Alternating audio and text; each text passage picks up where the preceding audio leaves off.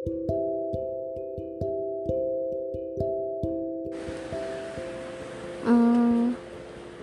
Oke, jadi aku ceritain gimana asal mula aku bisa masuk ke kedokteran gigi. Sebenarnya sebenarnya aku tuh pengen bilang kalau aku tuh nyebur sih. Karena awalnya di tahun 2017 aku undangan.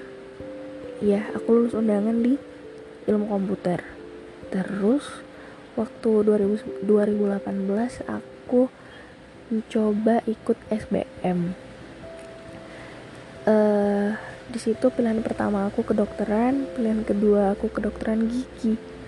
Eh, tahunya aku lulus dong, alhamdulillah di Fakultas Kedokteran Gigi di pilihan kedua. Sebenarnya aku nggak terlalu minat ke kedokteran gigi, cuman ya ya udah lulus kan. Jadi waktu lulus aku tinggalin deh itu ilmu komputer. Hmm, terus aku butuh penyesuaian banget sih waktu pindah ke ke kedokteran gigi. Kenapa aku bilang butuh penyesuaian? Karena waktu di ilmu komputer aku tuh lumayan santai sih kuliahnya, walaupun lumayan berat. Nah, waktu pindah ke kedokteran gigi, selain berat, waktunya juga padat.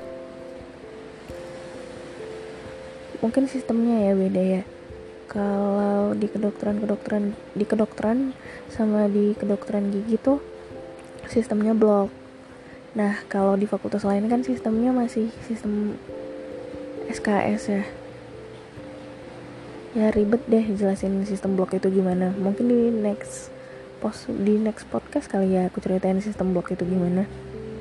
Um, terus oh iya aku tuh SBM sebenarnya persiapan aku enggak 100% sih waktu menyiapkan diri untuk ikut ujian SBM di malah bahkan di satu hari sebelum ujian SBM itu aku ujian. Aku sedang UTS ya atau UAS di ilmu komputer itu. Ya gitu deh. Memang kayaknya udah rezeki sih.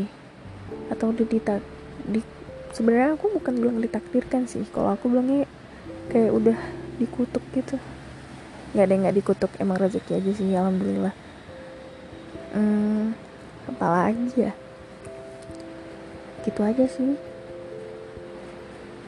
Hmm, lamaan mikir hmm sorry aku ngepodcast tapi nggak nyatet dulu. Um, see you see you see you see you